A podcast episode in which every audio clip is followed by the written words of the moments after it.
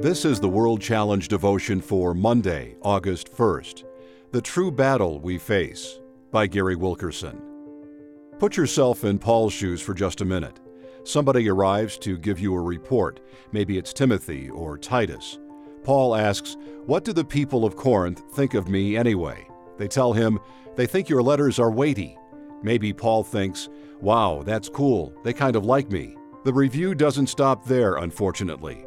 Apparently, people in the Corinth church were saying, His letters are weighty and strong, but his bodily presence is weak, and his speech is of no account. 2 Corinthians 10, verse 10. Basically, they were saying that his letters were forceful, but he was unimpressive in person, and his speaking amounted to nothing. How would you like to have your livelihood, your whole life, be spoken about that way? You're loving God, working in your ministry, and serving others then the report about you is you're not very impressive. Paul had the opportunity to let that lie get into his soul. He could have given up and said, Wow, I've been working so hard and trying to bless these people, and I guess I just don't have what it takes. Or he could have gone the other direction and said, You know what? I refuse to believe that lie. When I come to you, I'm going to make sure you see how bold and how impressive I can be. I'm going to prove to you it's tempting to have one of those two responses. We either give up and abandon God's call, or we fight back. The second one sometimes feels more holy. But what are we really doing then?